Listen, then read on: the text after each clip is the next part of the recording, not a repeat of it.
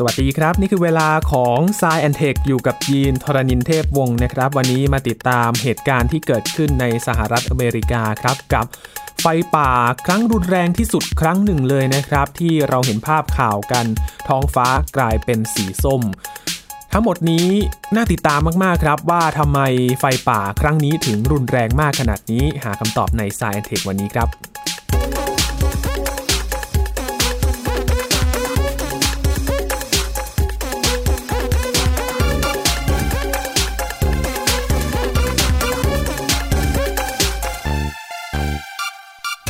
หลายคนคงเห็นภาพข่าวกันแล้วนะครับ โดยเฉพาะข่าวที่เกิดขึ้นในรัฐแคลิฟอร์เนียของสหรัฐอเมริกาครับสะพานโกลเด้นเกตมีท้องฟ้าสีส้มที่ไม่ใช่เกิดจากการตกแต่งด้วยกราฟิกแต่อย่างใดนะครับ เป็นภาพเหตุการณ์จริงที่เกิดขึ้น เนื่องจากมีไฟป่าครั้งรุนแรงมาก ๆ เลยครับ แล้วก็ ดูเหมือนว่าจะลุกลามยาวนานเหลือเกินครับ แล้วก็สร้างความเสียหายทั้งชีวิตและทรัพย์สินด้วยนะครับ วันนี้จะมาติดตามกันนะครับว่าทำไมเหตุไฟป่าในครั้งนี้ ปี 2020 ที่สหรัฐอเมริกาทางตะวันตกของประเทศนั้น ถึงมีความรุนแรงมากมายขนาดนี้นะครับ วันนี้คุยกับอาจารย์บัญชาธนบุญสมบัติครับสวัสดีครับอาจารย์ครับ สวัสดีครับยีนครับสวัสดีครับท่านผู้ฟังครับ เราจะเห็นภาพข่าวในโซเชียลมีเดียนะครับเป็นท้องฟ้าสีส้มที่เกิดขึ้น แล้วก็เป็นภาพจริง ๆ ที่ไม่ได้ เกิดการตกแต่งอย่างแต่อย่างใดนะครับอาจารย์ครับอย่างที่ยีนบอกคืออย่างสะพานโกลเด้นเกตซึ่งเราจะไม่เคยได้เห็นภาพอย่างนี้ หรือไม่เคยเห็นครับมาก่อนทำนองนั้นนะครับ จริงผมมีเพื่อนอยู่ใน Facebook สองคน คนหนึ่งรู้จักด้วยอีกคนหนึ่งอาจจะเป็นเป็นเพื่อนทางทางโซเชียลมีเดียเนี่ยก็อยู่ในพื้นที่ใกล้ๆนั้นเลยอยู่ที่แคลิฟอร์เนีย ก็ได้รับผลกระทบเลยครับทีนี้ก็บ่นผ่าน Facebook มาครับก็ควันแน่นอนนะครับไอ้ที่เราเคยพูดกันว่า PM 2.5 นี่กลายเป็นเรื่อง เรียกว่าเล็กเมื่อเทียบกับเรื่องนี้ไปเลยเพราะนี่มันมันกินพื้นที่กว้างขวางกว่ามากครับนะครับ แล้วก็อีกคนหนึ่งนี่ก็ต้องอพยพเลยอืมนะครับเดี๋ยวมาเล่าให้ฟังด้วยว่าเรื่องมาตรการในการอพยพคนเนี่ยเป็นยังไงครับนะครับ ก่อนจะพูดถึงไฟป่าครับเราเห็นท้องฟ้าเปลี่ยนสี แต่ก่อนหน้านี้เราก็เคยพูดกันแล้วนะครับ ท้องฟ้าสีแดงที่อินโดนีเซีย ครั้งครับนี้เป็นหลักการเดียวกันไหมครับหลักการเดียวกันครับ คือพวกท้องฟ้าที่มันสีออกส้มๆแดงๆเนี่ยนะครับเกิดจากการกระเจิงของแสงซึ่งก็ต้องมีอนุภาคในในบรรยากาศ ถ้าไม่ภูเขาไฟระเบิดก็นี่แหละครับ พวกไฟป่าพวกนี้คือต้องมีพวกฝุ่นควันเยอะครับๆนี่ฝุ่นควันมันมีหลายขนาดนะ บางขนาดนี่ก็เหมาะกับการกระเจิงแสงได้ได้เหมาะสมทำให้สีเป็นแบบนั้น ซึ่งจริงๆ แล้วก็สีเป็นสีที่คนก็ไม่ค่อย ถ้าเกิดว่าไม่ใช่ไฟป่าหรืออะไรอย่างนี้นะสีก็สวยดีนะคครัรับบสมมติว่าอยู่ที่ขอบฟ้าไกลๆอะท้องฟ้าสวยดีแต่ว่าถ้าแบบนี้เนี่ยมันเป็นกลางวันแล้วก็กลางวันก็ดูเทาๆอะไรอย่างนี้นะฮะครับไม่ไม่ค่อยงามแน่นอนอืมนะครับมันไม่ใช่สีอย่างเดียวนะครับมีทั้งฝุ่นทั้งฝุ่นควันด้วยใช่นะครับใช่นะครับแล้วก็ผลกระทบมันก็ไม่ใช่แค่กับคนนะฮะสัตว์นะครับแล้วก็แม้แต่สิ่งมีชีวิตอื่นครับๆนะครับทีนี้ครับอาจารย์ที่แคลิฟอร์เนีย แล้วก็รัฐอื่น ๆ ที่อยู่ใกล้เคียงด้วยนะครับ รัฐโอเรกอนครับ เกิดอะไรขึ้นกับไฟป่าในครั้งนี้ครับอาจารย์ครับก่อนอื่นเอาเอาภาพรวมตอนนี้ก่อนดีไหมครับ ผมเช็คข้อมูลล่าสุดเนี่ยนะครับเมื่อเมื่อเช้านี้เองนะครับวันนี้ที่มาคุยกันเนี่ยวันที่ 17 กันยายน มีพื้นที่ที่ได้รับผลกระทบทั้งหมดเนี่ยนะครับ 3.5 ล้านเอเคอร์ ทีนี้พอพูด 3 ล้านเอเคอร์นี่คนไทยจะฟังแล้วงงๆนะมันเอเคอร์นี่มันเป็นยังไงครับนะก็เล่าให้ฟังว่าอย่างนี้ 3.5 ล้านเอเคอร์เนี่ยถ้าคิดเป็นไร่ก็คือ 8.5 ล้านไร่ ล้านไร่นะครับ 8.5 นะครับ หรือ 9 ล้านไร่โดยประมาณนะครับอืมซึ่งซึ่งถ้าเกิดว่าเรานับเป็นหน่วยเอเคอร์เหมือนเดิมเนี่ย คือว่าเอ่อแคลิฟอร์เนียเนี่ยครับ ก็เป็นรัฐที่ใหญ่พอสมควรเนาะครับก็มีประมาณ 100 ล้านเอเคอร์เนี่ย 3.5 ล้านเอเคอร์ก็แสดงว่าเกินกว่า 3%ของพื้นที่อืมเยอะนะครับ คิดดูนะฮะร้อยจุดก็มีอยู่ 3 จุดอะไรเงี้ย พูดง่ายๆถ้าคิดเป็นจุดๆนะฮะ แต่ถ้าเกิดว่านับนับจำนวนจุดแท้ๆเนี่ยนะครับ มีทั้งหมด 7,000 กว่าจุด 7,718 จุดครับเป็นไฟป่านะครับแต่ว่าเขาเขาเขามักจะนับกลุ่มเป็นกลุ่มๆรวมๆกันเรียก complex นะครับคือมันเกิดใกล้ ๆ กันนะครับเพื่อการจัดการนะครับเดี๋ยวไล่ฟังทีแล้วก็บ้านเรือนนี่ก็เสียหายไปทั้งหมด 6,000 กว่าหลังนะคครัรับบก็มีผู้เสียชีวิตด้วยนะครับเกือบ 30 คนนะครับแล้วก็มีผู้บาดเจ็บอยู่นะครับความเสียหายเป็นมูลค่าเศรษฐกิจนี่ก็เป็นหลักพันล้านดอลลาร์ครับนะครับแล้วครั้งนี้ที่ที่ยีนพูดเนี่ยถูกต้องเลยคือ ถ้านับสถิติในแง่ของการที่มีจดบันทึกไว้ในแคลิฟอร์เนียเนี่ย ครั้งนี้กินครอบคลุมพื้นที่เยอะสุดอืมนะครับแต่ว่าปรากฏว่าคนที่ศึกษาด้านไฟป่าที่แคลิฟอร์เนียเนี่ยบอกว่า ถ้าเกิดว่าคิดถึงเอ่อครั้งที่ไม่ได้ถูกบันทึกเอาไว้เนี่ยนะครับแล้วก็ดูจากหลักฐานอื่นๆอะไรต่างๆประกอบเนี่ยก็น่าจะเคยมีบ้างบางครั้ง ก็รุนแรงประมาณนี้ก็มีเหมือนกัน นะครับถ้าย้อนกลับไปการเกิดไฟป่าแคลิฟอร์เนียจริง ๆ เราก็เห็นตามข่าวทุกๆปีเลยครับทุกปีอาจารย์มันจะเป็นฤดูกาลของมันนะครับครับคือฤดูช่วงฤดูที่อากาศจะแห้งๆหน่อยอืมนะครับแล้วก็ถ้าถ้าเป็นเมื่อก่อนนี้นะครับเมื่อสักเกิน 10 ปีขึ้นไปเนี่ยนะครับตั้งแต่เดือนพฤษภาคมถึงเดือนตุลาคมปเป็นช่วงที่มีไฟป่าได้ แล้วก็จะพีคนะครับหรือว่าแบบมีเกิดมากๆหน่อยเนะครับเดือนกันยายนอืมที่เราคุยกันอยู่นี่แหละครับเดือนนี้แล้วก็เดือนเลยนะครับตุลาคม แล้วพอพอถึงประมาณสัก ประมาณปลายปลายๆตุลาคมเนี่ยนะครับหรือเข้าสู่พฤศจิกายนเนี่ยนะครับมันจะเริ่มมีฝนมาช่วยดับอืมนะครับหากไม่มีเหตุอื่นมานะฮะครับแต่นี้ปัญหาคืออย่างนี้เออด้วยความที่สภาพที่ทางด้านภูมิอากาศที่เปลี่ยนแปลงไปนะครับ เดี๋ยวเล่าเรื่องนี้ฟังครั้งได้สิ่งที่เกิดขึ้นคือว่าเมื่อก่อนนี้ที่บอกว่าเกิดเคยเกิดเดือนพฤษภาคมถึงตุลาคมเนี่ยปรากฏว่าหลังๆมาเนี่ยนะครับในช่วงไม่ถึง 10 ปีที่ผ่านมาเนี่ยมันเกิดก่อนพฤษภาคมนึกภาพออกไหมอืมอ่ามาครัเป็บนพฤษภาคม แล้วก็จะยาวไปกว่าตุลาคม คือกินยาวไปเลยนานกว่าแล้วก็ใช่ใช่คือมันยืดขึ้น ทีนี้ถ้าดูสถิติเนี่ยพบว่าอย่างนี้ ในช่วง 10 ปีที่ผ่านมานี่นะครับถ้านับเอา 10 ปีก่อนนะครับหมายถึงว่าทศวรรษก่อนเนี่ยนะครับเทียบกับปัจจุบันเนี่ยมันมีจำนวนวันที่เกิดไฟป่าเพิ่มขึ้นถึง 75 วันอืมที่บอกว่ามันมันกินหัวกินท้ายไงคือเกิดก่อนครับแล้วเกิดหลังนะฮะยาวขึ้นมาอีกนะครับซึ่งอันนี้ก็เป็นแนวโน้มที่ต้องเรียกว่าไม่ดีนักสำหรับผู้ที่อยู่อาศัยหรือว่าสำหรับสัตว์ป่า หรือว่าสิ่งมีชีวิตต่างๆ นะครับครับจริงไม่ต้องนับสิ่งมีชีวิตก็ได้ทรัพย์สินด้วยอืมนะครับก็ถูกไฟป่าทำให้เสียหายไปครับแล้วก็โมเดลทางด้านพวกการเปลี่ยนแปลงภูมิอากาศนี่นะครับบางโมเดลเนี่ยเขาบอกว่าแคลิฟอร์เนียตอนนี้เรียกว่าไม่มีฤดูไฟป่าแล้ว เพราะว่าเกิดได้ทั้งปีโอ้เพียงเพียงแต่ว่าจะรุนแรงแค่ไหน อันนั้นนั้นบางโมเดลเป็นแบบนั้นครับแต่ตอนนี้ก็ก็ยังมีที่ถกเถียงทางวิชาการอยู่ แต่ที่ชัดๆคือว่ามันยืดยาวออกมาขึ้นเนี่ยอันนชัดเจน เพราะว่ามันมันใช้ตัวเลขเก็บได้ไงนะครับอืมครับ อย่างที่อาจารย์บอกไปว่าพื้นที่ตรงนั้นจะเป็นช่วงฤดูกาลที่ค่อนข้างแห้งแล้งใช่นะครับครับยังมีสาเหตุอะไรอีกไหมครับที่เกิดไฟป่าอ่า มันอย่างนี้นะครับ คืออย่างอย่างช่วงนี้เนี่ยนะครับแล้งนะและเป็นแล้งจัดด้วยครับนะครับเรียก mega drought เลยคือ drought เนี่ยปกติเนี่ยแปลว่าแห้งเอ่อภาวะภัยแล้ง mega drought เนี่ยก็เกิดยาวนานเลยครับคืออย่างไฟป่าในช่วงที่ผ่านมานะครับประมาณ 2 ทศวรรษเนี่ยนะครับก็พบว่าตั้งแต่ปีคศ 1999 ถึงปีที่เราคุยกันอยู่เนี่ยคือ2020เนี่ยครับยี่22ปีนี่นะครับ ถ้าไปนับจำนวนปีที่ฝนตกมากกว่าค่าเฉลี่ย เท่าค่าเฉลี่ยต่ำกว่าค่าเฉลี่ย ปรากฏว่าปีที่ฝนตก น้อยกว่าค่าเฉลี่ย คือปีที่แล้งเนี่ยนะครับมีมากกว่าปีที่ฝนตกมากกว่าค่าเฉลี่ยนี่ถึง 3 เท่าอืมพูดง่ายๆคือโดยมองโดยรวมแล้วเนี่ยนะครับแล้งมากขึ้นครับแล้วถ้าดูดูอุณหภูมิเนี่ยก็เหมือนกันคือว่าอุณหภูมิเฉลี่ยเนี่ยจะสูงขึ้นอืมนะครับเนี่ยนี่ชัดเจนมาก ทีนี้ตัวที่ไปจุดเขาเนี่ยนะครับแน่นอนว่าก็มีคนบ้างแคมป์ไฟบ้างแต่คราวนี้เนี่ยคราวนี้แปลกอย่างนี้ครับเออคราวนี้ก็คือว่าพบว่าไม่ค่อยมีลมมาช่วยโหมกระพือเดี๋ยวครัจะบเล่าเรื่องฟังเรื่องลมอีกทีนะครับ แต่ว่าตัวที่หลักๆที่จุดไฟป่าครั้งเนี้คือฟ้าผ่าโอ้ ครับคือฟ้าผ่านะฮะและเป็นฟ้าผ่าแบบพิเศษด้วยครับผมเอาสถิติมาให้ดูก่อนดีไหมครับครับอนักวิจัยพวกที่ทำงานด้านนี้เนี่ยเขาก็เก็บรายละเอียดยิบเลยนะเขาบอกที่แคลิฟอร์เนียเนี่ยนะครับถ้าเก็บเป็นจำนวนเวลา 84 ชั่วโมงเนี่ยครับคือ 3 วัน คือ 3 วันเป๊ะๆเนี่ย24คูณ3นี่มัน 72 84 ชั่วโมงหรือ 3 วันกว่าๆเนี่ยนะครับครับเอ่อเขานับจำนวนไอ้ที่มันเกิดฟ้าและฟ้าผ่าได้หมด 50,000 กว่าครั้ง 53,262 ครั้ง ในบรรดา 50,000 กว่าครั้งเนี่ยนะครับมี ที่ไปผ่าลงทะเลเนี่ย18,918 ครั้งครับนะครับเดี๋ยวแล้วฟ้าผ่าที่ลงพื้น ฟ้าผ่าลงพื้นนี่สำคัญยังไง เพราะว่าถ้ามันลงพื้นแล้วมันลงบนต้นไม้ ลงครัแถบวป่าก็ไฟติดจุจุดดติติดดเลยได้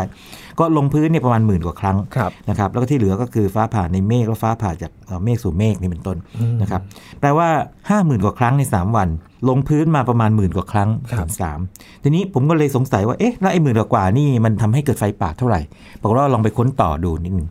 ก็ได้ตัวเลขมา 2 ตัวซึ่ง ซึ่งไม่เท่ากันเป๊ะ แต่ว่ามันให้ระดับของขนาดมันพอๆกัน ตัวเลขตัวหนึ่งบอกว่าอย่างนี้ มีคนไปนับว่านักวิจัยเนี่ยครับเขานับประมาณสมมติว่าใน 3 วันเนี่ยหนึ่งหมื่นหนึ่งพันครั้งเนี่ยนะครับที่มันมันลงพื้นเนี่ยนะครับมี 367 ครั้งที่จุดไฟป่าขึ้นมานะครับแล้วก็ตัวเลขชุดหนึ่งก็บอกว่า 7 ใน 7,000 ครั้งเนี่ยนะครับที่มันมันฟาดลงมาพื้นเนี่ยนะฮะก็มีหมด 350 ครั้ง นั้นโดยสรุปก็คือว่าถ้าฟ้าผ่าลงมาประมาณหมื่นครั้งเนี่ยนะครับประมาณ 300 ครั้งจุดไฟติดครับ ก็แปลว่าอะไรถ้าเกิดฟ้าผ่ามีมากขึ้นอืมนะครับโอกาสเกิดไฟป่าก็มากขึ้นตามไปด้วยครับซึ่งอันนี้เนี่ยเป็นการคิดแบบง่ายๆเนาะเราสามารถที่จะใช้ความเอ่อ common sense สามัญสำนึกคิดได้ แต่ถ้าเกิดว่าไปถามนักวิจัยเนี่ยปรากฏว่าเคยมีนะครับ เป็นเดวิดรอมเนี่ยนะครับเอ่อนักวิจัยทางด้านไอ้บรรยากาศนี่เลย เขาเคยคำนวณว่าในอเมริกานี่นะครับอันนี้เป็น paper ที่ตีพิมพ์มาตั้งแต่ปี 2014 นะ 6 ปีก่อนครับบอกว่าถ้าอุณหภูมิโลกสูงขึ้นโดยเฉลี่ย 1 องศาเซลเซียสเนี่ยนะครับ อเมริกาเองเฉพาะอเมริกานี่นะครับจะมีฟ้าผ่าเพิ่มขึ้น 12%อืมนะครับเพราะฉะนั้นตัวเลขมันไปในทิศทางเดียวกันหมดเลยไงครับนะครับก็เริ่มตั้งข้อสังเกตแล้วว่ามีความเกี่ยวข้องของสภาพเพราะว่าโลกร้อนภูมิกต่างๆ ใช่ใช่ครัใช่บซึ่งซึ่งคราวนี้เนี่ยนะครับไม่ไม่ถึงกับฟันธงร้อยเปอร์เซ็นต์แต่ว่าเขาเรียกว่าค่อนข้างมั่นใจสูงมากใช้คำนี้ แต่ก็ยังมีคนเถียงอยู่นะครับ ไม่ใช่หรือเปล่าแต่ผมว่า งั้นรอดูแบบอีกสักพักหนึ่งก็ได้ สักปีสองปีแต่จริงๆไม่ไม่ต้องรอแล้วครับ เพราะว่าเรื่องโลกร้อนนี่เราเรายังไงนะเออก็ต้องหาทางเรียกว่าชะลอเขาอยู่แล้วนะครับส่วนเรื่องไฟป่าเนี่ยมีสาเหตุจากโลกร้อนหรือเปล่าเนี่ยนะครับถ้าต่อให้ไม่ใช่เนี่ยก็ต้องจัดการไฟป่าโลกร้อนไปพร้อมกันอยู่แล้ว แต่ถ้าใช่เนี่ยเรายิ่งต้องทำเรื่องโลกร้อนให้ให้ให้ดีขึ้นครับอืมครับ แล้วก็น่าสนใจตรงที่ว่าจริง ๆ อาจารย์ก็เคยบอกเรื่องนี้ไปครั้งหนึ่งเรื่องของฟ้าผ่าที่ ที่มันแห้งๆก็สามารถเกิดได้ อ่าใช่ อันนี้น่าสนใจมากเขาเรียก dry lightning คืออย่างนี้นะครับครับเออฟ้าผ่าปกติฟ้าและฟ้าผ่านี่นะครับ เกิดได้หลายอย่าง แต่ว่าอันที่เรารู้จักกันดีสุดก็คือเมฆฝนฟ้าขนองครัที่บเราคุยกันบ่อยมากนะครับ เรื่องนี้ผมเป็นคนบ้าเมฆที่ทุกคนจะรู้ดีครับนี่เมฆฝนฟ้าขนองคือเมฆก้อนขนาดใหญ่ ซึ่งมีฟ้าร้องฟ้าผ่าได้ บางครั้งมีลูกเห็บตกด้วยครับแล้วก็มักจะมีฝนตกหนักด้วยอืมนะครับ แต่ในบางสภาวะนะครับยินถ้าเกิดว่าอากาศที่ใต้ฐานเมฆออกมาเนี่ยมันมันแห้งครับที่เกิดขึ้นคือสมมติว่าฝนมันลงมาเนี่ยคือหยดน้ำมันตกลงจากเมฆก็จริงเนี่ยแต่ว่าเนื่องจากมันแห้งไงมันจะระเหยไปหมดก่อนอืมเขาเรียกเวอร์กาครับก็แปลว่าอะไรแปลว่ามันมันเป็นเมฆฝนฟ้าขนองก็จริง แต่มันเอาแต่ขนองอ๋อข เปนรี้ยมงอาเปรี้ยงดีวเปรี้ยงเปรี้ยงเออฝนอาจจะลงมาหย่อมหย่ำนะนิดหน่อยหรือครับหรือว่าลงมาไม่ถึงพื้นเป็นส่วนใหญ่อะไรอย่างนี้ เรียกว่า dry thunderstorm นะครับก็คือพายุฝนฟ้าขนองแบบแห้งอืมนะครับทีนี้คำคำนี้ยังพอเข้าใจได้เพราะว่าพายุฝนฟ้าขนองแบบแห้งเนี่ยโอเค มันขนองนะขนองคือมีเสียงร้อง ก็คือมีฟ้าและฟ้าผ่า แต่ว่าคำว่าฝนเนี่ยแบบแห้งก็คือเป็นการบอกว่าฝนมันลงไม่ถึงพื้นครับพูดง่ายๆอย่างนั้นแต่ว่าฝรั่งบางทีเนี่ยเขาพูดง่าย ๆ เลยเขาเรียก dry lightning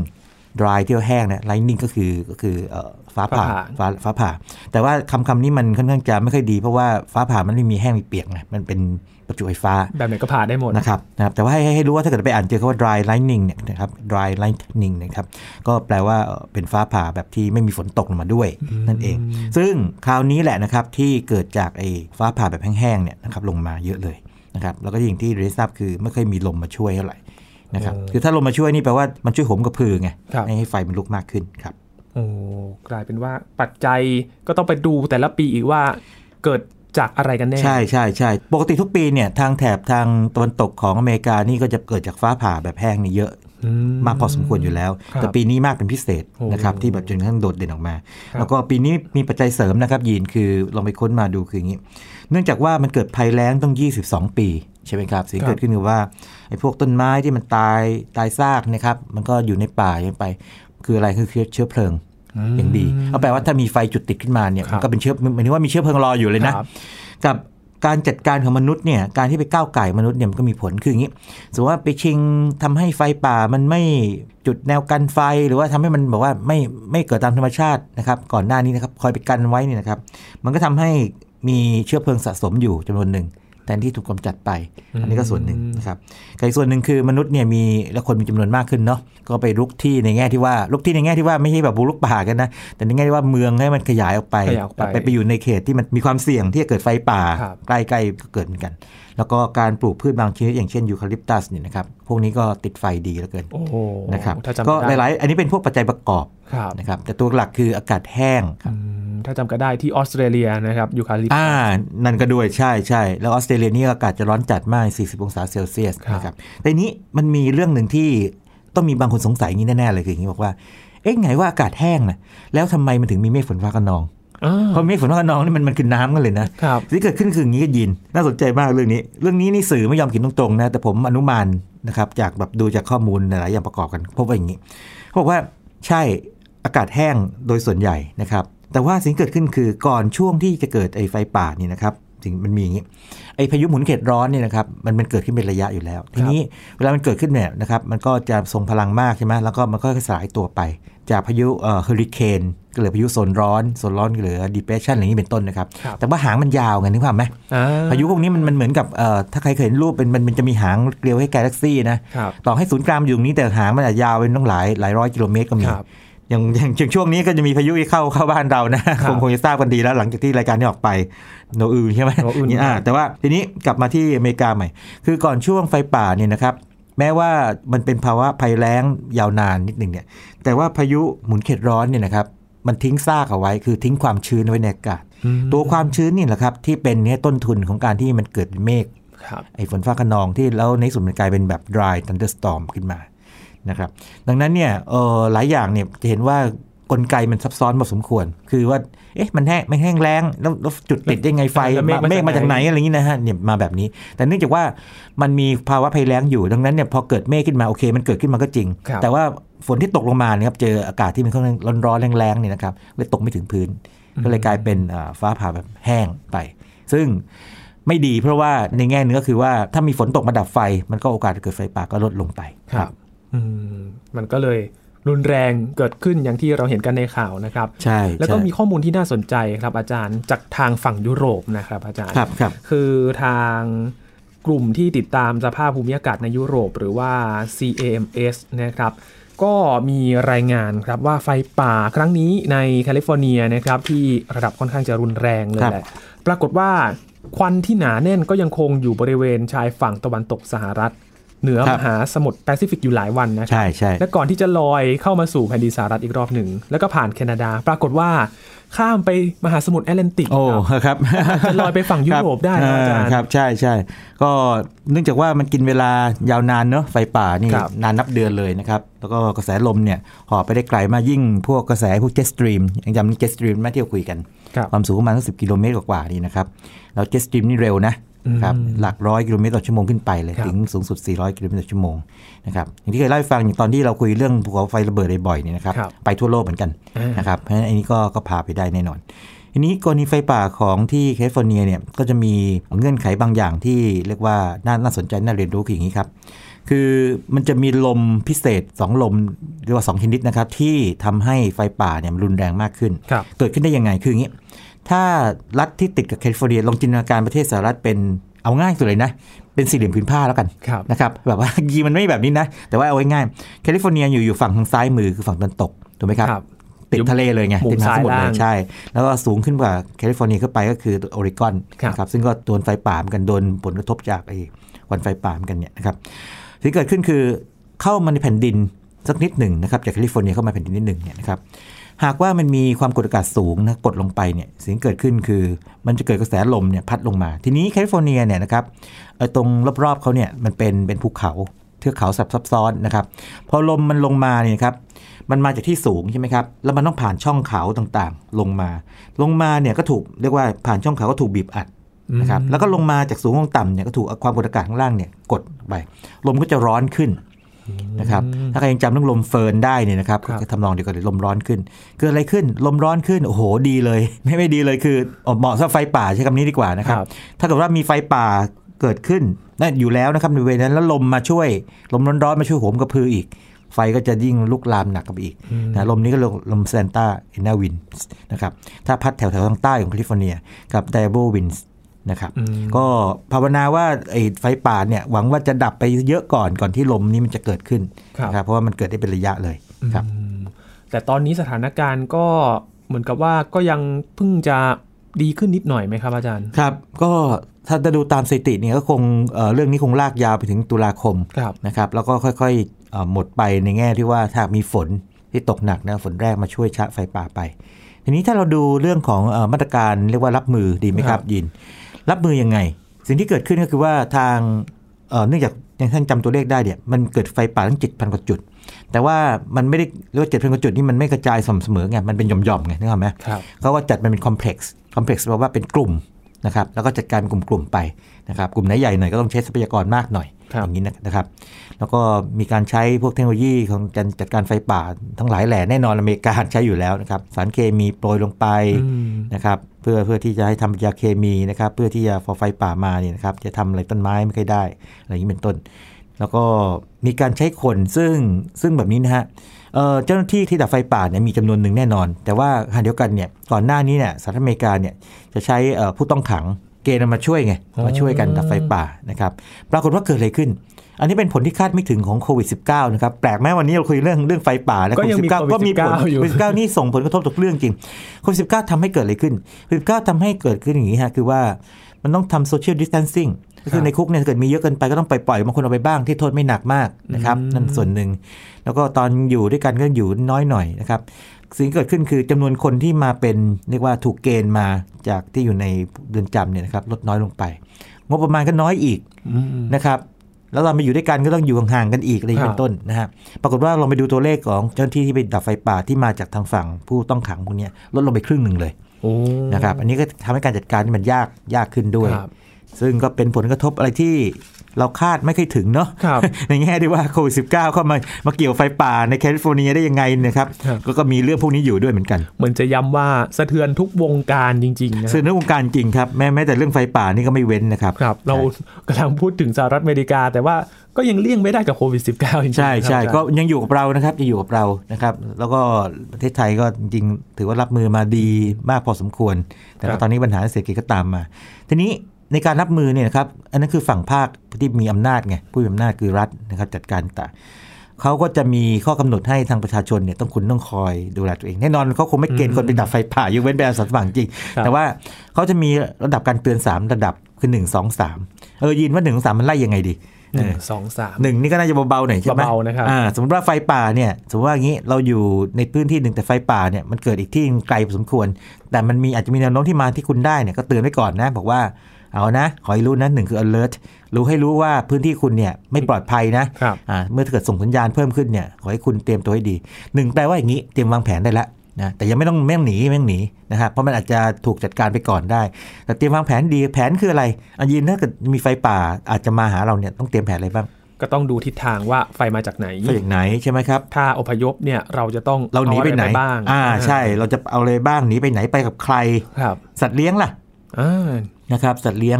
สิ่งของมีค่ามีอะไรบ้างโอ้แน่นอนทรัพย์สินอาหารอย่างน้อย 3 วันนี้เป็นต้นครับนะครับหยูกยาประจำตัวนะครับเอกสารสำคัญครับนะครับตัวเลขต่างๆนี้ เตรียมไว้หมดเลย แล้วก็ที่สำคัญคือครอบครัวเดียวกันอาจจะกระจัดกระจาย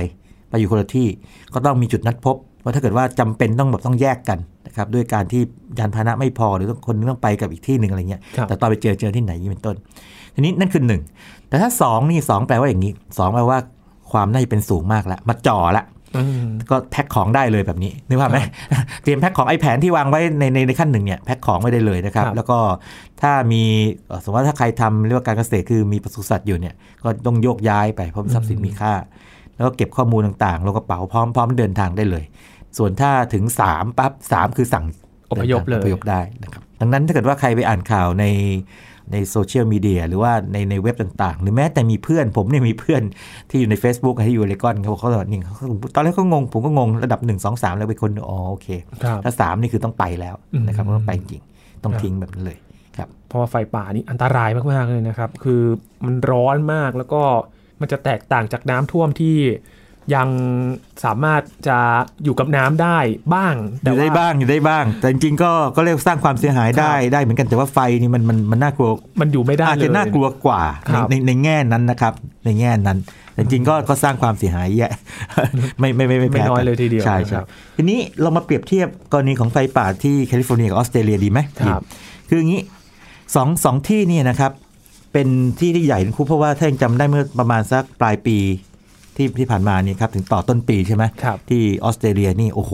เกิดไฟป่าชนิดหนักเลยโอ้นะครับแล้วก็ตามพอไฟป่าข่าวไฟป่าไม่จบปั๊บก็มีโควิด -19 มาโควิดเลย19มาเลยอะไรอย่างนี้นะมันต่อเนื่องกันเลยเออถ้าดูในแง่พื้นที่เนี่ยนะครับอันนี้อาจจะเป็นการเปรียบเทียบที่เรียกว่ามวยคนละแบบหรือว่าเปรียบเทียบต่างกันเดี๋ยวผมยกอย่างนี้แล้วกันแคลิฟอร์เนียเนี่ยถ้าผมเปลี่ยนเป็นเป็นไร่นะครับ8.5ล้านไร่ใช่ไหมครับ